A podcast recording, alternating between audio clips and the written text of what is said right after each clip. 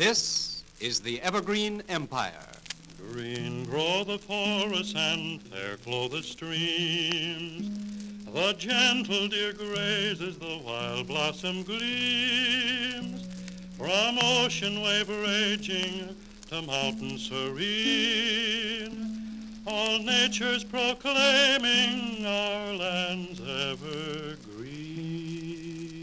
Welcome to Columbia Conversations. I'm Felix Banel, editor of Columbia Magazine for the Washington State Historical Society.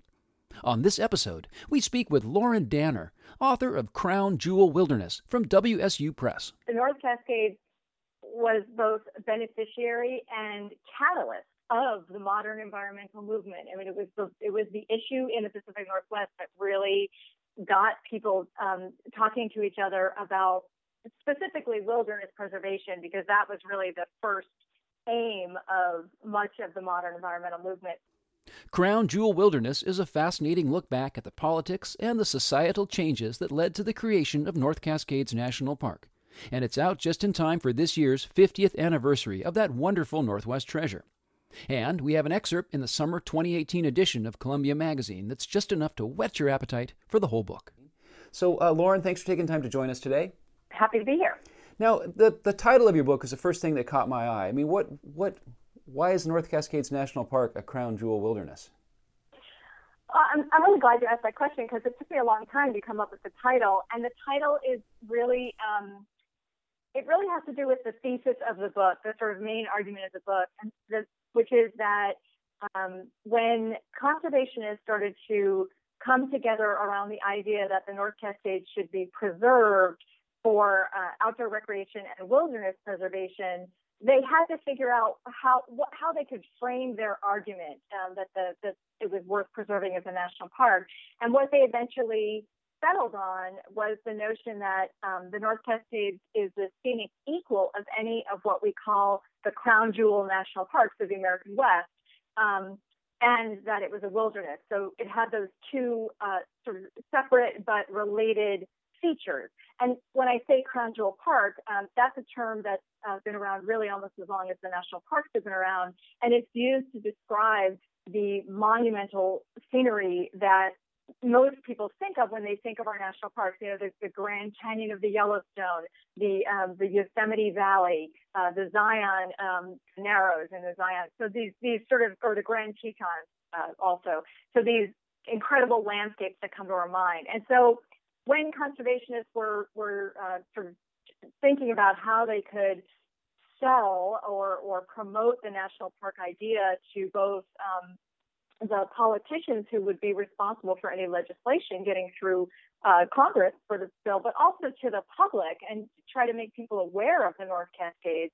Um, they they figured out that they had to really um, emphasize its national park quality, its crown jewel quality, and then also try to leverage at the same time the growing sentiment for wilderness preservation, which had been uh, in 1964 codified in the Wilderness Act, and they were successful in doing that. So that's sort of one part of the answer. But I just have to tell you that the other part of the answer is that when you write a book like this and an academic press um, like Washington State University Press publishes it, you you always want a title that has the, the search terms that you think people might use, and so that was part of it too. so what you're saying is it's it's part poetry and it's part search engine optimization. It it, it is, and and boy, talk about talk about a term I didn't even know before I started this project. SEO, you bet. And, you know, and I'm glad you talked about the other national parks, or you know, the older national parks, because it seems like you know, if you think about other national parks in Washington, whether it's Mount Rainier or, or Olympic National Park, or the other ones in other states like Grand Canyon, this is a this is of a different generation. Those other parks go back hundred years. I guess Olympic National Park doesn't, but they go back say 80 years or more. Um, mm-hmm. And this newer generation of parks like North Cascades, they seem like there's a there's a difference to them. They don't necessarily have the like I can't think is there some iconic spot or iconic lodge in North Cascades National Park that is sort of the natural postcard photo that you think of when you think of Old Faithful or even you know Paradise at Mount Rainier or something? Is there sort of a is, does it have a different character because it's only 50 years old?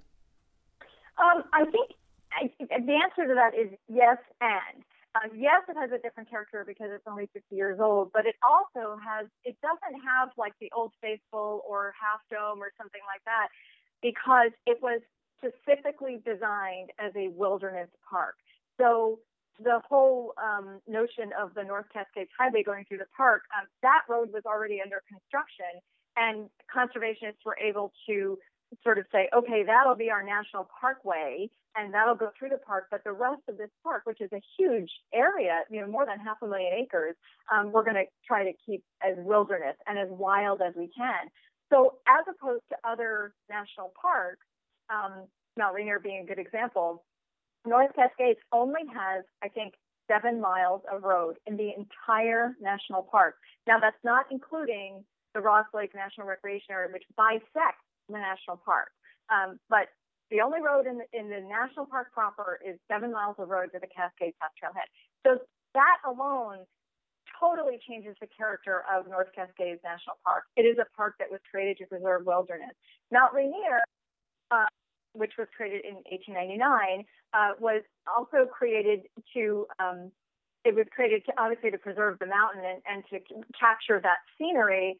But as uh, Ted Catton in his great book and others have adequately described, you know, part of the point was to make it a tourist destination. And to make it a tourist destination, you had to build roads because that's how people, that's how the national park system has thrived is by attracting people in their cars to explore the parks from their cars. Um, even to this day, 97% of park visitors never leave pavement. so they never leave pavement, which is great for the 3% of us who like to go off on the trail, Um, but it, it's a reminder that, in a very real sense, many of the great national parks of the West were literally constructed for cars. Wow. Yeah, I was at Yellowstone. It's probably been 25 years ago now, and the roads were choked. There was RVs parked along the highway, but we parked at a trailhead, like something I think it was called Fairy Falls or something. And within yeah. five minutes, we it felt like we had the entire park to ourselves. It was great. So. Yeah, and uh, you can, and it, even at the most crowded parks, that is still true. Even at a, a park that like Mount Rainier, which on a summer weekend, you know, can get almost five percent of its annual visitation on one summer weekend day.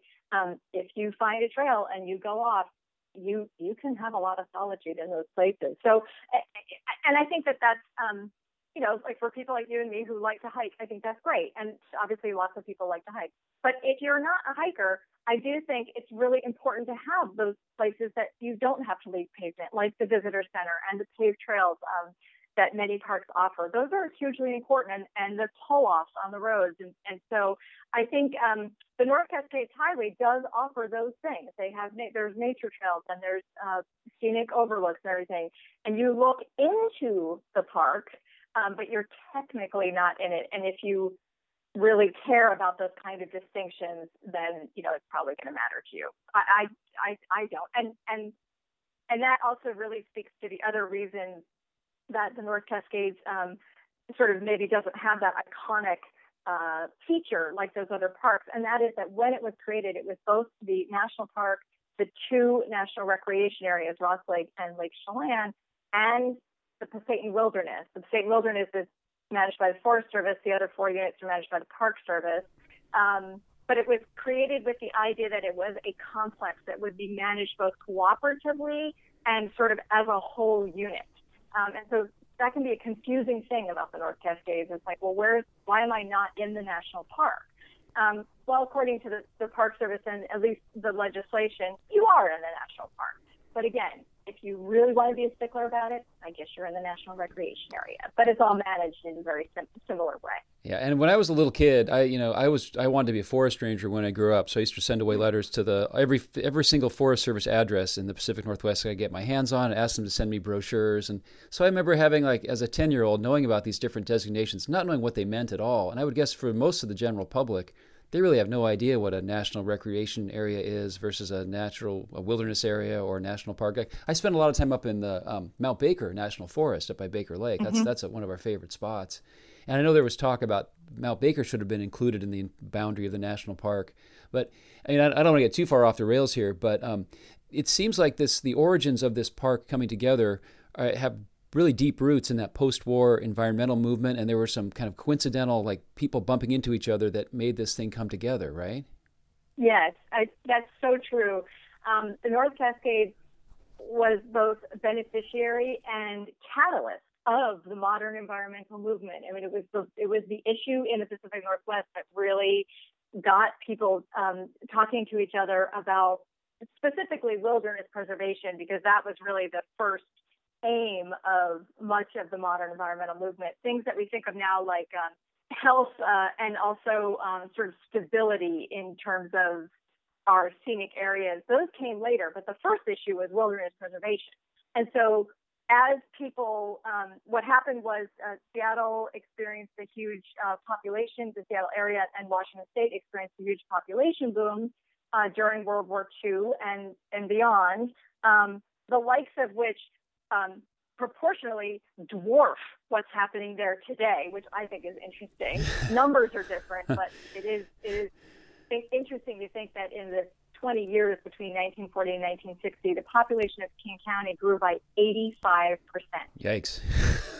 now it's more like 30 percent, yeah. and so just just all those people coming in, and so all the people who came, um, they came for these great wartime jobs, uh, defense manufacturing, supporting industries like healthcare and education. And they came for the same reason that I came and that many other people have come, and that is the incredible natural surroundings. And so a portion of those people wanted to see those surroundings up close. They went out into the mountains, into the national forest, and they found more clear cuts, more slash piles, more mud, the evidence of um, the high tech logging that was also uh, you know, peaking at that time.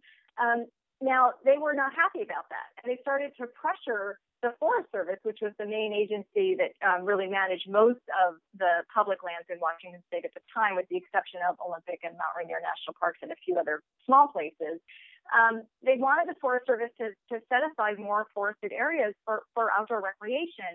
And the Forest Service was really stuck. It was in a really difficult position because those same people who were demanding more forested river valleys, um, more hiking, you know, more unspoiled vistas, also were moving into like King County and the surrounding areas, and they all wanted what I think of as the American dream of a single family home. And those hmm. homes were built with wood, and the wood came from the national forest. and so it was a really tough position for the Forest Service to be in. And they just they weren't that agency was not structurally set up to um, accommodate those co- competing demands.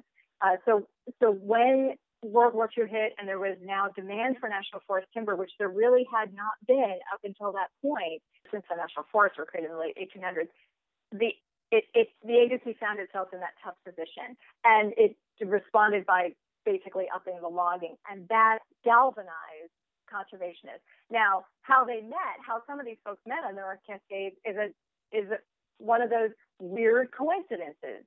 Um, there were three members of the Mountaineers, which is, of course, Washington's oldest outdoor recreation group, founded in 1906, um, and mostly, um, even into the 1950s, was focused on outings to, you know, get people outside and teach people outdoor skills. Um, the three members of Mountaineers, two from the Everett chapter and one from Seattle, uh, went on a backpacking trip over Glacier Peak uh, because the Forest Service was reconsidering some of the boundaries around Glacier Peak that had set aside for recreation. So the Mountaineers asked their members to go out and, and look at it, you know, and come back and report. So these three people went out and they went, um, they came down Agnes Creek and down the Stehekin Valley and they were waiting for the ferry in Stehekin. And this woman walked up to them. She saw their backpacks, she saw their ice axes, and she said, like, where you been? And they told her and they said, remember the Mountaineers we, you know, we're worried about Glacier Peak, and she and the woman said, "You need to meet my husband." And her husband was this um, guy named Grant McConnell, who was a political science professor at UC Berkeley, who had a cabin in the Stehekin Valley and felt really strongly about preserving that area as wilderness. Um, and he he also his political science expertise was in conservation. So suddenly you have this um, chance meeting between these Seattle conservationists, one of whom was um, Polly Dyer, who became legendary in Washington conservation history for her everything that she accomplished. But this was pretty early in her conservation activism career. Um, and Polly Dyer and Grant McConnell started corresponding, and the other uh, two backpackers who were two school teachers out of Everett, Phil and Laura Zalesky, and they start this sort of like big correspondence. McConnell recruits David Brower from the Sierra Club um, to become involved. The Sierra Club becomes involved in the North Cascades in fall of 1955. I mean, this is really, really early in the movement. Um, it's really just getting started. And so you have this sort of chance meeting that turns into a very important connection that becomes the foundation for activism in the Pacific Northwest, which eventually takes the form of the North Cascades Conservation Council, a group that was founded and dedicated to wilderness preservation in the North Cascades and really led the local fight for preserving the North Cascades as a national park, where the Sierra Club really took the national um, front on that. How did you first become interested in writing about uh, North Cascades National Park, and how did you become such an expert in public land and public land management? I'll give you the fast answer. When I was 12, like many American kids, my parents, I grew up in New Jersey, uh, in the suburbs. My parents took us, uh, took my sister and I on our first plane ride. We visited five national parks in the West. Zion, Bryce, Yellowstone, Grand Teton, and Yosemite. By the end of it, I was in love with national parks. I was in love with the American West. When I got an offer for a graduate school fellowship at UW, I took it. I moved west. I met my husband on the first day of graduate school. Um, and when I was searching around for a dissertation topic, I knew I wanted to do something about um, how you can see how environmental values are played out in media coverage. And um, my advisor said, "What about the North Cascades?" Because he had been involved in the activism, and I said, "The what?" Because I was in Oregon, I didn't know. Um, and and uh, uh, that's how it started. I, I just I focused on the North Cascades, and the more I researched it, I just couldn't believe no one had done it. It was such an interesting story. It's such a fascinating political story, and so important in understanding the modern environmental movement, how it started in wilderness preservation. So that's how I that's how I came to it. Fabulous. That's awesome, and it is a really fabulous, great book, great stories. Uh, quintessential Northwest stories, and I love that happenstance meeting that happened back in back in the 50s. That's it seems like you could have a very different outcome if that one single meeting hadn't happened. And I, I love stories like that. So I do too. All right. all right. Well, Lauren Danner, thanks again for being our guest on Columbia Conversations. I really appreciate it. Thanks, Felix. I appreciate it. Thank you to Lauren Danner for being my guest on this episode of Columbia Conversations.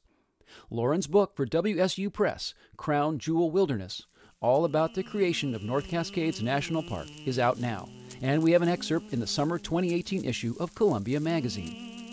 Thanks for joining us on this edition of Columbia Conversations from the Washington State Historical Society. For more information or to subscribe to Columbia Magazine, please visit washingtonhistory.org. I'm Felix Banel.